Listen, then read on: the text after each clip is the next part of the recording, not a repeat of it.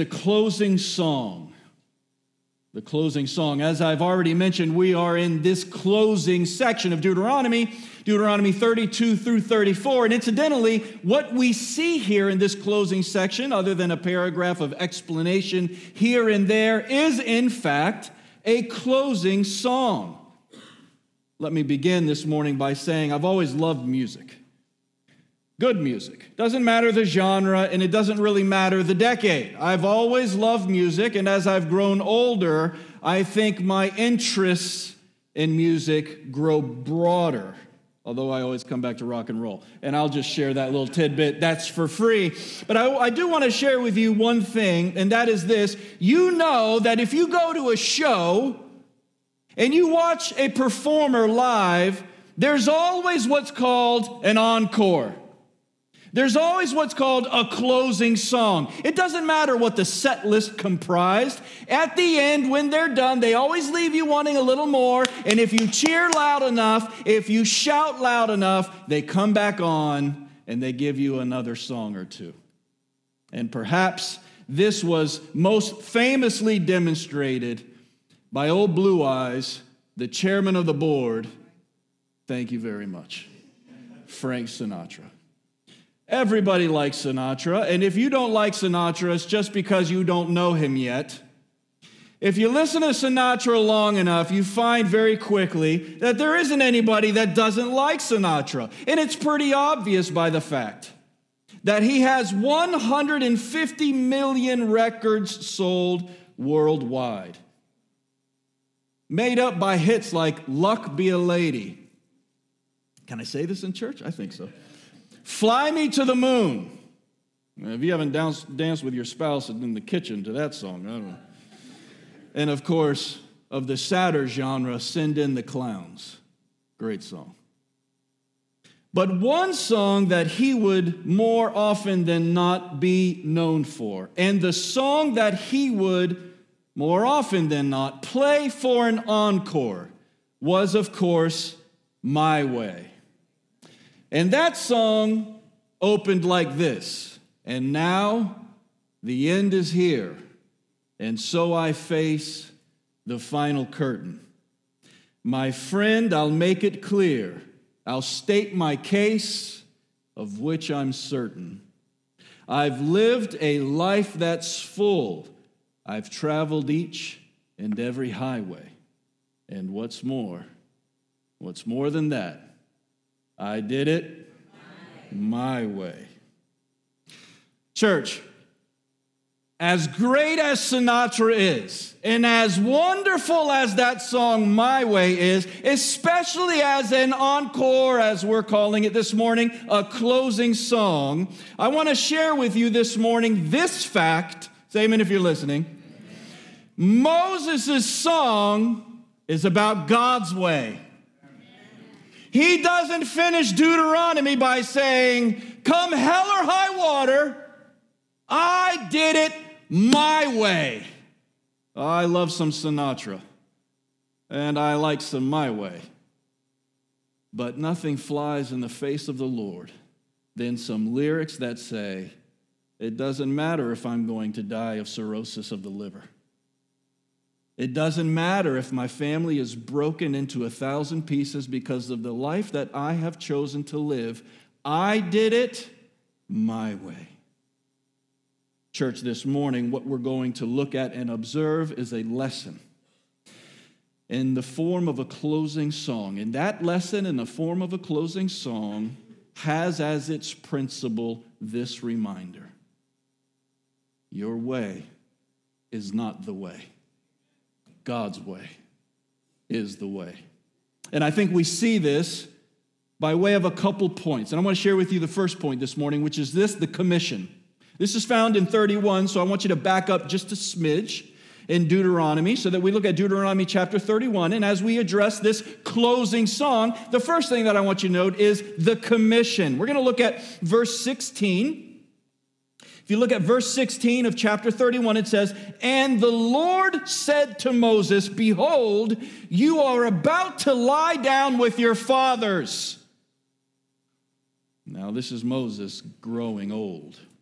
This is Moses coming of age. This is Moses having successfully lived a long life for the Lord and the good of his people. And as a transition is about to take place, Moses is told by God, Moses, your end has come. Jump down to verse 19, if you would. He says in 16, Behold, you are about to lie down with your fathers. Verse 19. Now, therefore, with this song, or write this song, and teach it to the people of Israel, put it in their mouths, that this song may be a witness for me against the people of Israel. The first thing that I want you to note today, church, is this Moses takes the law, he practices the law, he takes the law and places it in the Ark of the Covenant. This is the safe place of all the holy items. We learned that Aaron's staff and manna and the tablets that kept the law were kept in this ark. If you know anything about Indiana Jones, no, I'm just kidding. Stay on track, stay on track. This is a this is a holy vessel, a special vessel that comprised and contained artifacts of the people of God as they collected them through the history that God guided them through. Now, Joshua is commissioned. Joshua is commissioned to be the leader who will take the place of Moses as Moses goes to glory to be with God. We talked about that last week. But in the process of this change, Moses is commissioned to write a song. God loves music. The Bible testifies to the fact that music is one of the arts that God has given to us to enjoy, but also to employ for His glory. Psalm 100, verse 1 says, Make a joyful noise to the Lord all the earth, how much of the earth? All the earth, serve the Lord with gladness and come into his presence with singing. Come into his presence with singing. Music and singing are an important part of faith and the way in which God has called us to worship. In fact, say amen if you're listening. I would go so far as to say that because singing is such an important ingredient to our worship of God, if you don't sing to God, then you are forfeiting your growth in grace. You say that again.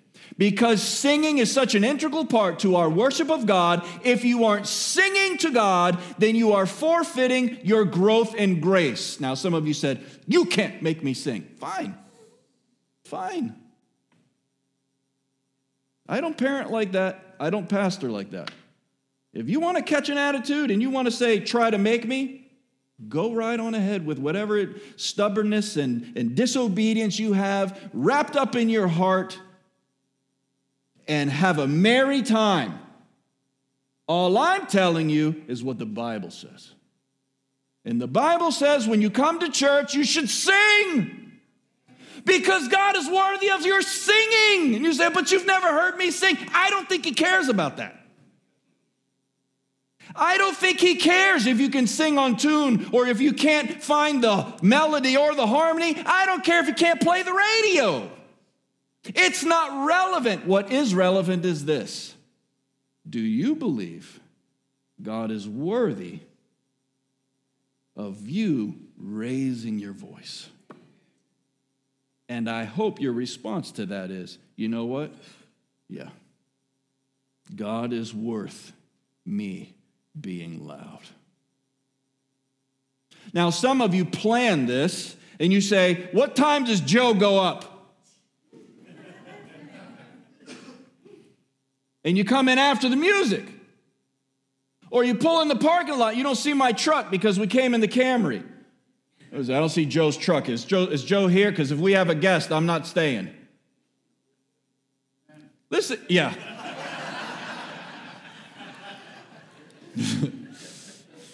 that's, that's my guest.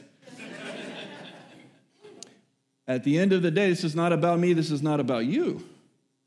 This is why how well we sing is never described. in the Bible. It says, serve the Lord with gladness and come into his presence with singing. It doesn't say, serve the Lord with gladness, and if you can sing well, sing too. It says that God is worthy of us to sing his praises, to say, Thank you, Jesus, for the blood. Now, we may not sing that well, and I may say, You're not a good singer. But God loves your singing. You see, Moses has been commissioned by God to write a song that the people of God would remember and sing because God loves music. It is a means by which He connects with our hearts and our minds. And when it comes to worship, you and I should not remain quiet. I love what Psalm 34, verse 4 says Magnify the Lord with me. Let us rejoice in him together. This idea that when we sing songs together, lifting up a shout of praise to God, this is both an Old and New Testament idea. I want to share a couple of verses with you. You can write these down if you'd like. Psalm 40, verse 3. Psalm 40, verse 3. It says, God has put a new song in my mouth a song of praise to our God. You see, when God impacts your life, when you're saved, not only when you're saved, but when you're delivered and when you are empowered and when you are encouraged and when you are given wisdom, when He works in your life in the ways that only God can, a song is an appropriate response. Because He puts a new song in our mouths. Colossians 3, verse 16 let the word of Christ dwell in you richly. That says rightly. That's not right. Although it says right, it's wrong. it is rich. Let the word of Christ dwell in you richly teaching and admonishing one another in all wisdom. Now get this singing psalms and hymns and spiritual songs with thanks, thankfulness in your hearts to God. Now, I want you to note one thing, first of all, and that is this He doesn't just say hymns. He doesn't just say psalms, he doesn't just say spiritual songs. We need to understand and appreciate the fact that there are Christian songs, the genre of which we might not be crazy about but you are not the arbiter of whether or not a song is Christian. I am not the arbiter of whether or not a song is Christian. What makes a song Christian is the lyrical content. Now, some of it might be bluesy, some of it might be rocky, some of it might be poppy, some of it might be hymny. And some of you go, far be it from us that we sing a song that was written after 1856. Some of the songs that were written before 1856 are trash. They're terrible.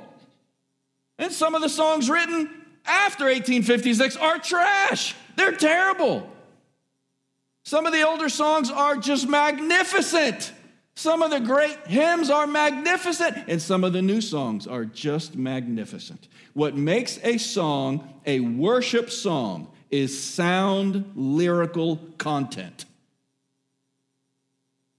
Revelation 5, verse 9. Revelation 5, verse 9, this is a glimpse of heaven. And the Apostle John writes what he sees, and he sees they, and he says of what he saw, they sang a new song, saying, Worthy are you to take the scroll and open its seals, because you are slain, and by your blood you ransomed people for God from every tribe and language and people and nation and you have made them a kingdom and priests to our God, and they shall reign on the earth. A beautiful song of praise sung in heaven about the redemption that God has provided for all tribes and all languages and all people groups through his Son, who is the Lamb. And what do we see? We see the people in heaven singing praises to Jesus. Church, singing is a part of our worship relationship to God. Now, we have singers on the stage, and we're grateful for that. We have singers in our church, and we are grateful for that. What is important is not whether or not you are in the pew or on the platform. What is important is your heart. Some of you say, Well, I can't sing as high as Ellie or as low as Jan. It's not important. Will you sing for God? Will you sing for God? You might say, Well, I've, ne- I've been in church for a long time and I have never sung a song for God. Start with a mumble. Do something, but do not put your heels in the ground like Frank Sinatra said and say, I don't care what your word says, God. I'm going to do it my way.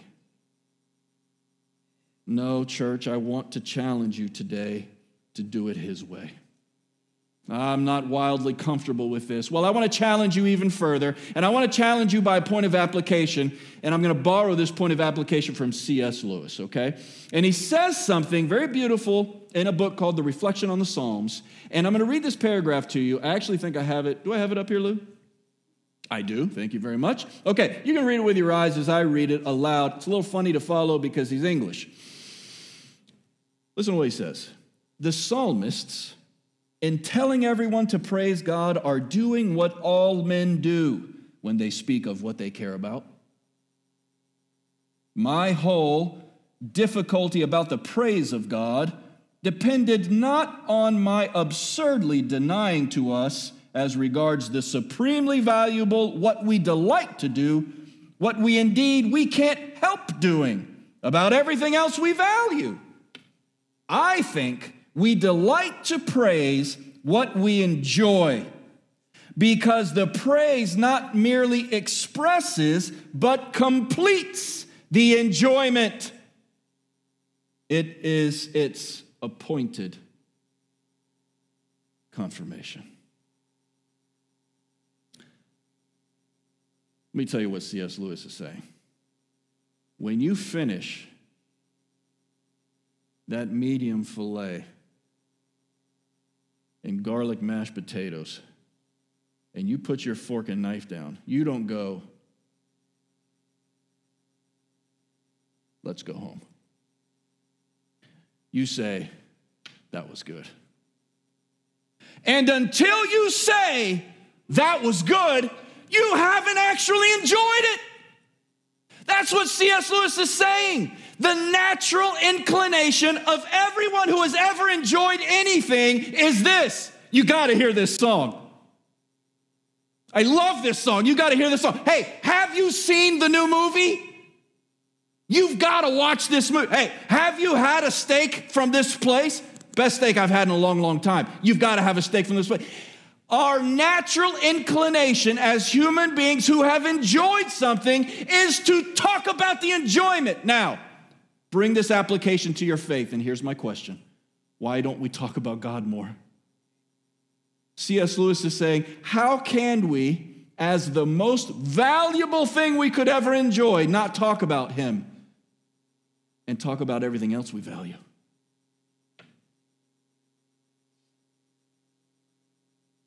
If you don't celebrate your joy, your joy is incomplete.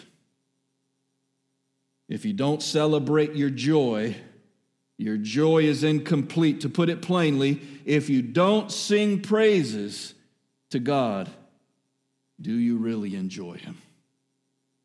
Do you really know Him? Do you really love Him? Moses' sister Miriam was called a prophetess. In Exodus 15, she gathers all the people together and leads them in song. We see this in the history of the people of God. They sing songs to God. And in this instance, before the closing chapter on his life, God commissions Moses to do one final thing. He says, Write me a song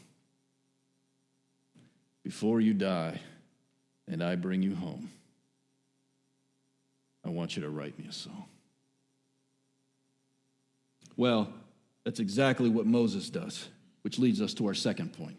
He's commissioned to write a song. No surprise, we see so much discussion on singing and worship in the Bible. God loves worship, and so we leave the commission and we go to our second point, the chorus, which is found in chapter 32. Now, I want to just bring your attention back to this chapter, chapter 32. And out of interest of time, I'm not going to read the entire chapter, but I'm, I'm going to mention some verses that I would like for you to find with your eyes as I mention them. So, our first point to note under this idea of the chorus is this I want you to note the lyrical content.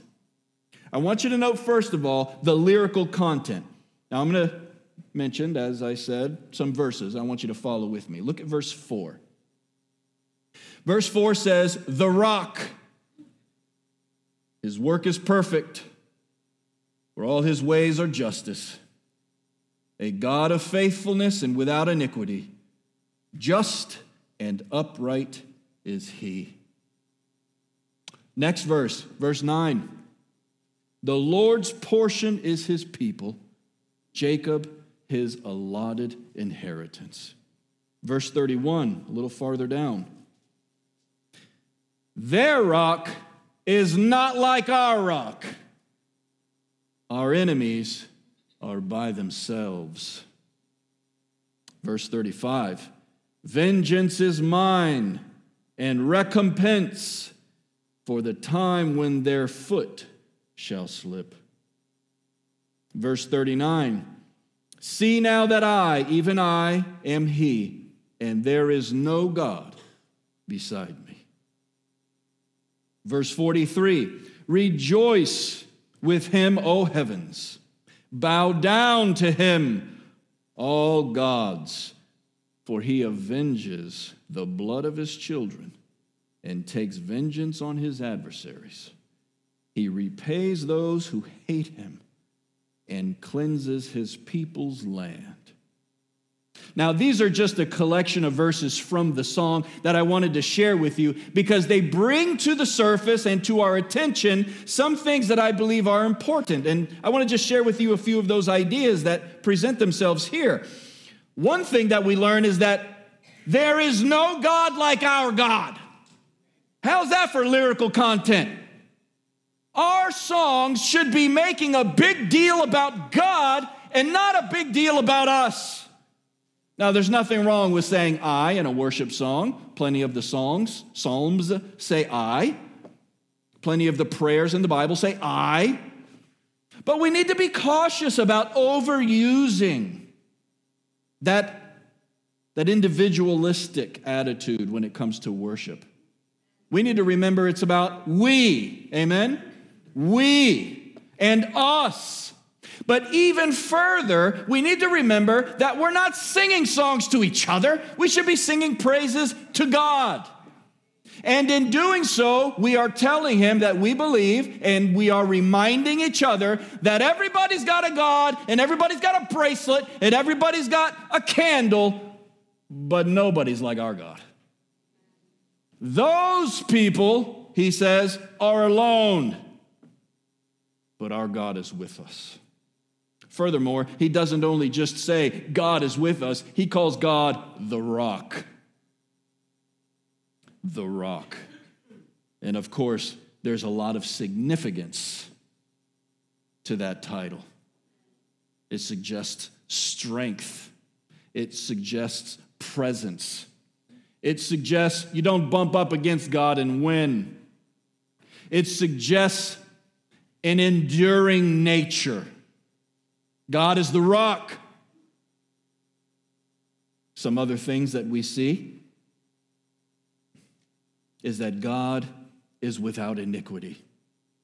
In the song, we are reminded of this sound theological point, namely, that God is not a sinner. Everything God does is perfect because God is perfect. And the sin that is in the world is not his fault, it's our fault. Amen? And we like to say, God, where are you? But God's like, I have never moved. You are a mess. I told you to do this and you did that. I said do that and you did this. And that is why sin exists in the world, not because God is weak or because God is unloving, but because we are lying in the bed that we've made. But far be it from us to say, look at the mess you've made, God. No, in the course of the verses of this song, we are reminded that though we are sinners, He is not.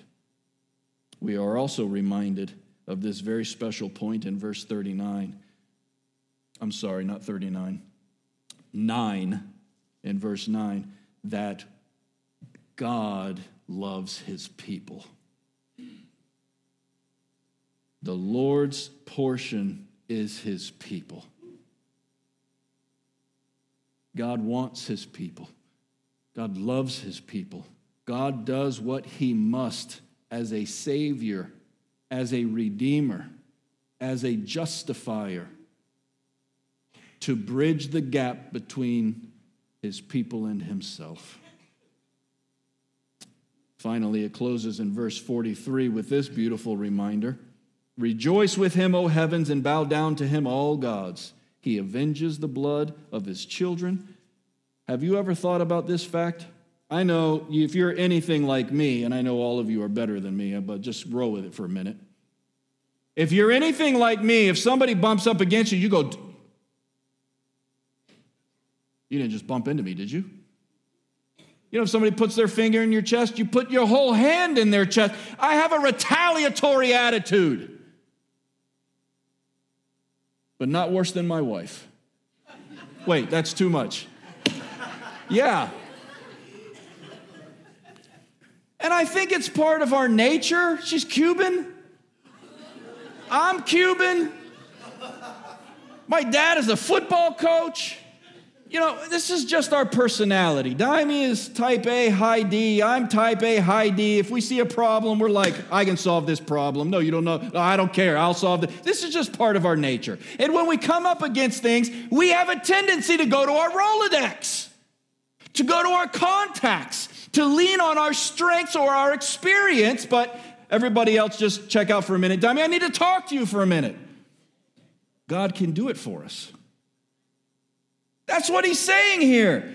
He avenges the blood of his children. Church, there is nothing that has ever happened to you, and there is nothing that ever will happen to you. The circumstances of which God will not have your back. He will always have your back. God will always avenge his people. Now you're you're looking at a circumstance in your life and you're going, I, I don't know, I don't, I don't know. Maybe that one, but not no, no, no, that's not how it works. We look at circumstances and we say, these are the biggest challenges and circumstances I've ever faced. But the lyrics of this worship song remind us that the circumstances that are large to us are small and insignificant to Him. Why? Because He's the rock.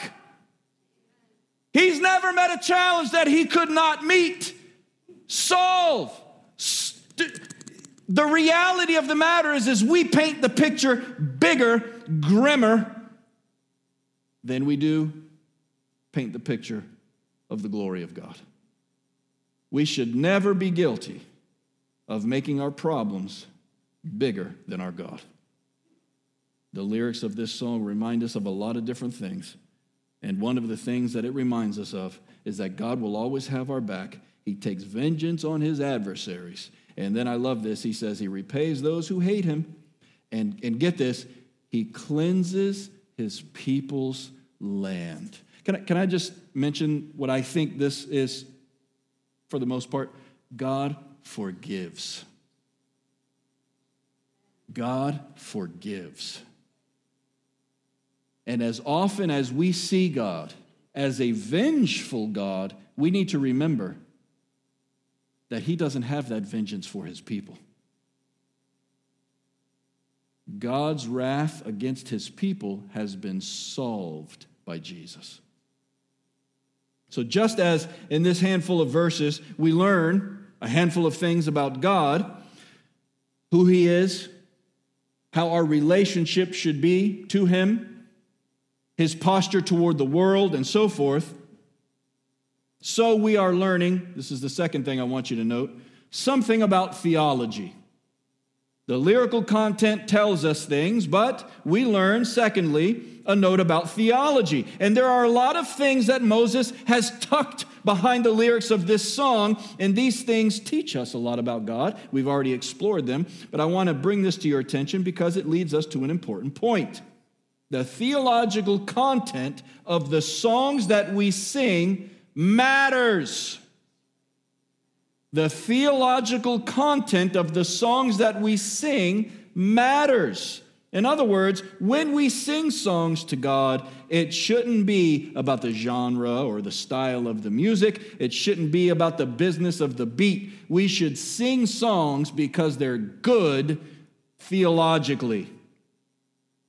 How is a song good theologically? Well, for one thing, it must be biblical.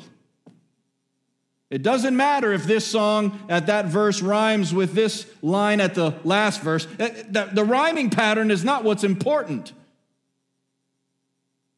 It must be sound theologically. There is a song that we do in our church from time to time, and it's a beautiful song, has a magnificent chorus.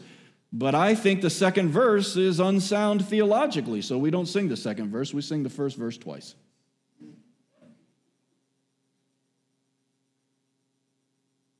Does that surprise you? It shouldn't surprise you. We go line by line here. I'm not going line by line through God's gift to us, his revelation of himself, so that we could sing some song by some person who's going to be dead in 20 years. Now, the rest of the song is fantastic. It's great. But that verse is unbiblical, so we're not singing it. We're not compromising on biblical standards because a song is cool. It matters what we sing. It matters what we sing because God is an amazing communicator.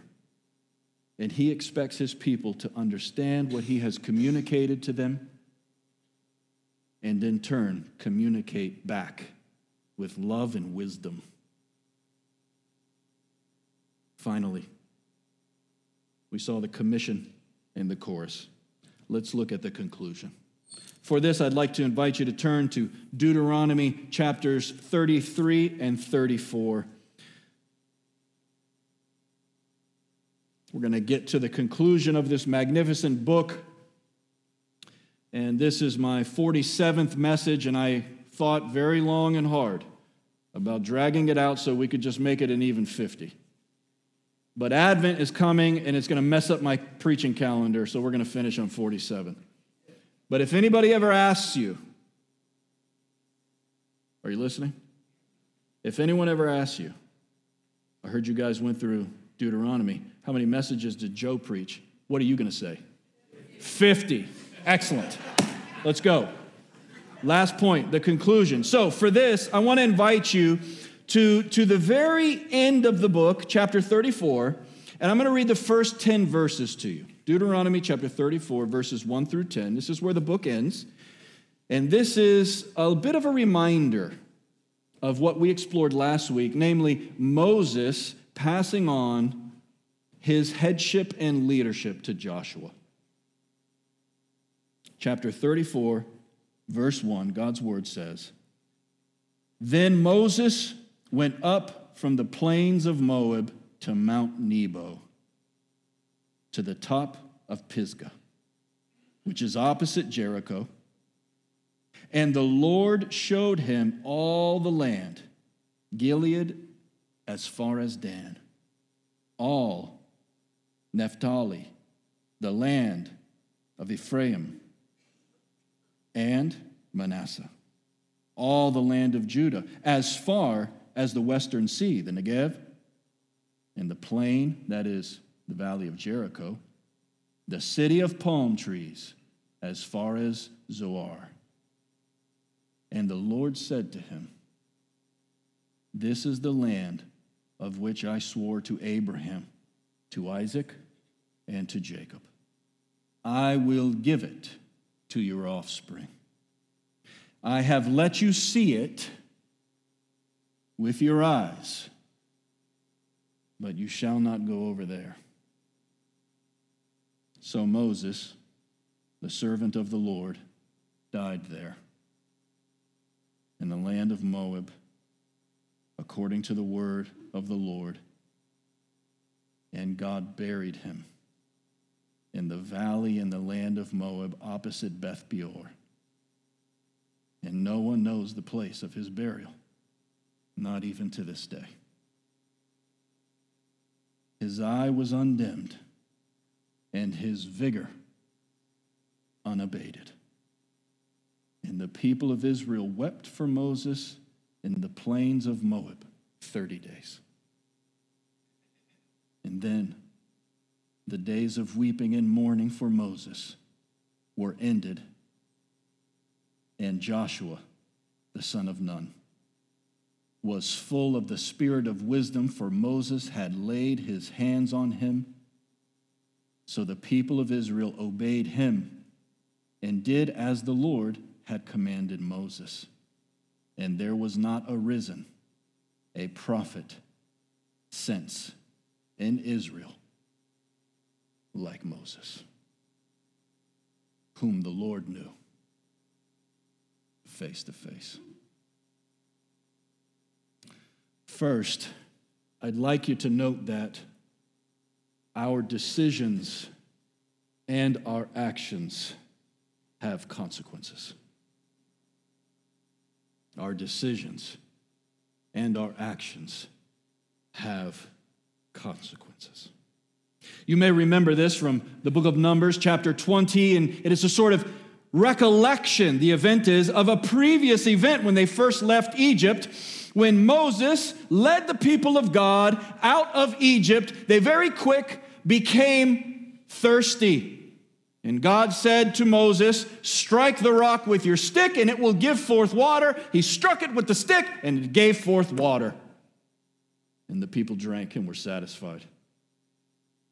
Time has passed, years has passed. We find ourselves in the book of Numbers, chapter 20, and Miriam has died. I have no doubt that Moses is exasperated and depressed, dealing with the same human emotions that you and I deal with in the course of our lives, frustrated by a disobedient and stubborn people. And they say, We're thirsty, we're thirsty, we're thirsty. And he's trying to mourn his sister, and he's tired of leading them. And, and God says, Speak to the rock. And he grabs his staff and he strikes the rock, not once but twice.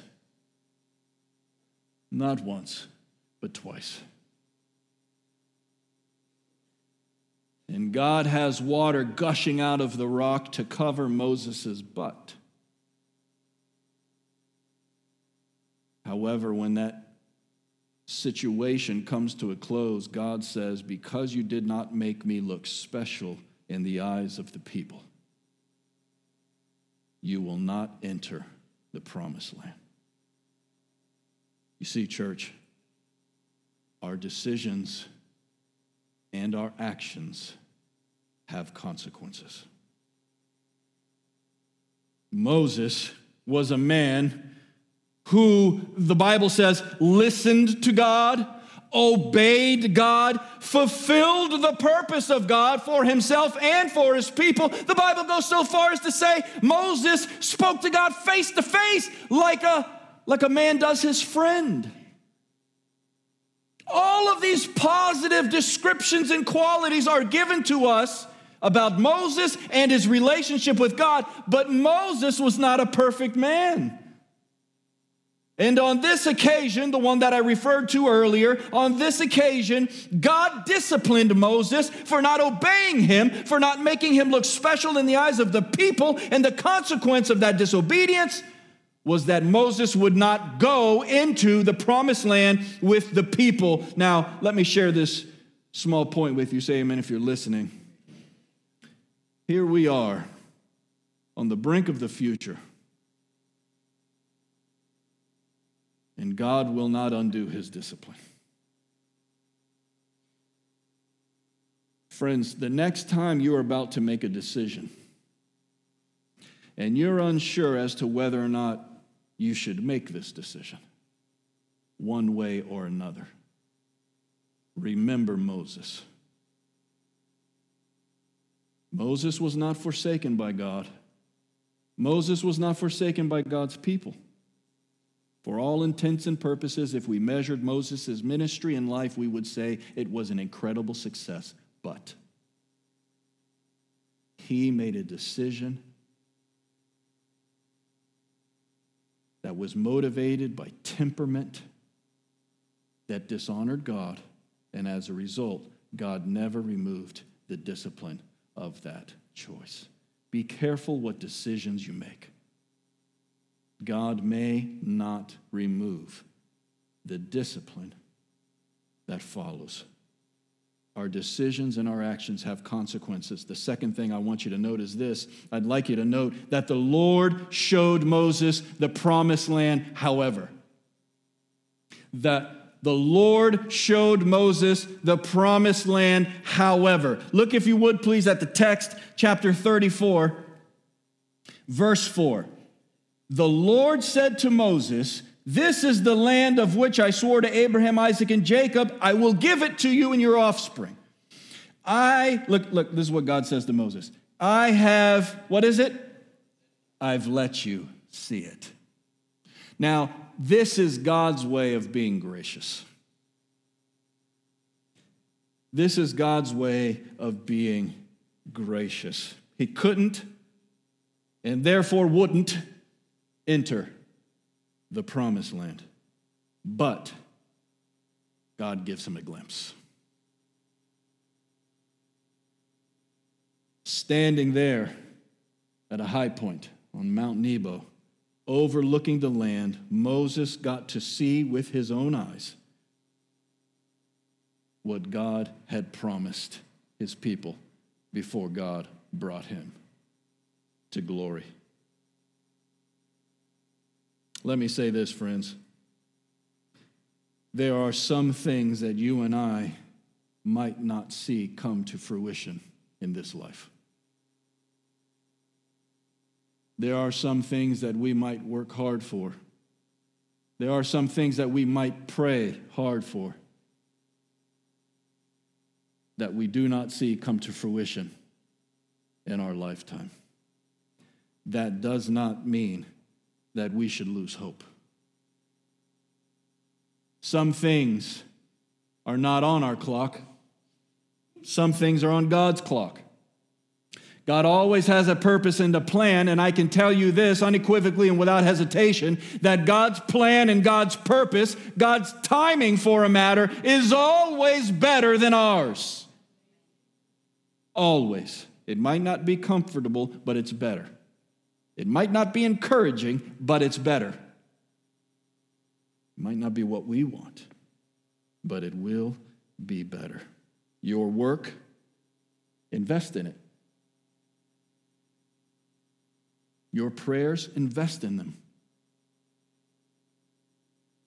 I love what Paul says to the Galatians. He says, We will reap in due time if we do not quit. Don't quit. It will come to fruition. You may not see it come to fruition, but God might just give you a glimpse, like He did Moses, until the fullness of time has come. I want you to consider, if you would please, God's mercy. For this, I want you to turn to the New Testament. And in turning to the New Testament, I want to invite you to the Gospel of Matthew.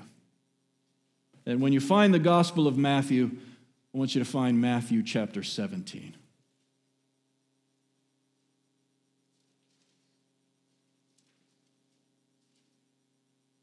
And when you get to Matthew 17, let me know by saying amen. I want you to read, beginning in verse 1 with me, please. After six days, Jesus took with him Peter and James and John his brother, and led them up a high mountain by themselves. And there Jesus was transfigured before them, and his face shone like the sun, and his clothes became white as light. And behold, there appeared with them Moses and Elijah talking with him. And Peter said to Jesus, Lord, it is good that we are here. If you wish, I will make three tents or booths, is the b- biblical word.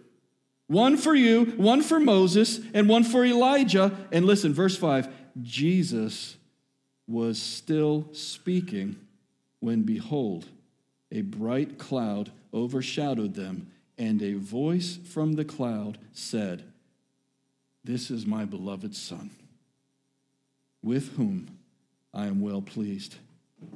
Listen to him.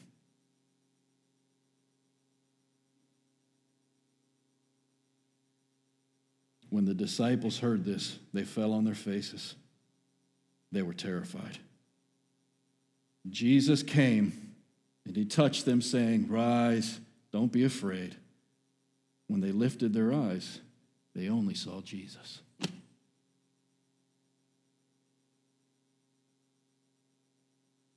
Because of the decision that Moses made, he was forbidden by God to go into the Holy Land.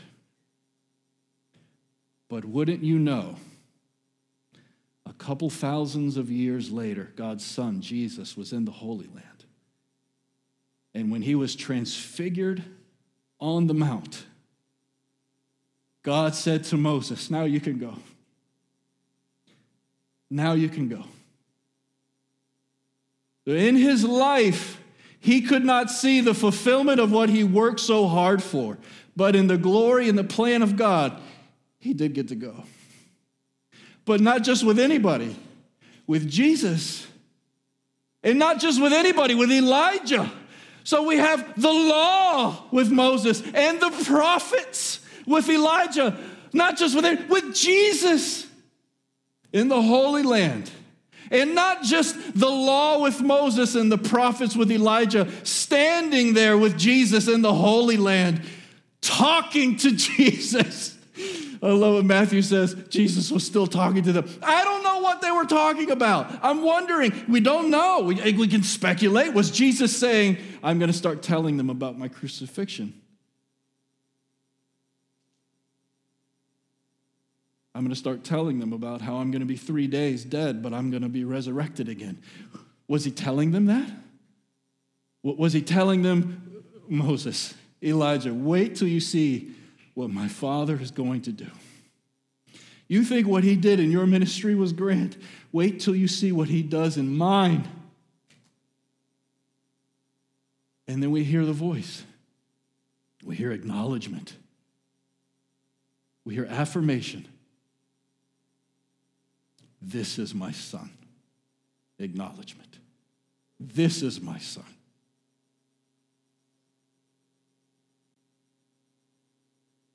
We hear affection. In whom I am well pleased. My son brings me joy. We not only hear acknowledgement, we not only hear affection, but he finishes it with affirmation. Listen to him. He affirms him. Every time I think I have a situation figured out, ironed out, resolved, I think of scenarios like this. And it's like God says to me in that moment whatever you think you can do, I can do better the purpose of God will never outshine the plans of man. And how long Moses had to wait to step foot in the promised land. But when he did, he didn't do it with just anybody, he did it with Jesus.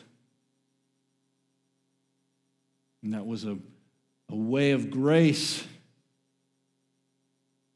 a way of reward, perhaps, that God gave to Moses so many years after his death.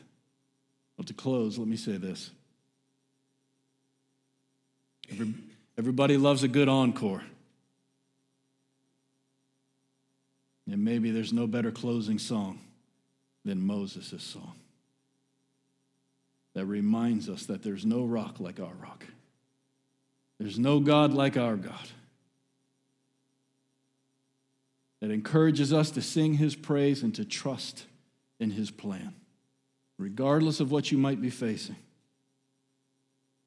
This much I know to be true. It all comes to fulfillment in Jesus. It all comes to fulfillment in Jesus. If you're here today and you don't know Jesus as your Savior, Moses was special, Elijah was important, David was significant, but no one matches our Jesus. Jesus, as the Son of God, paid for the sins that we ourselves could not pay for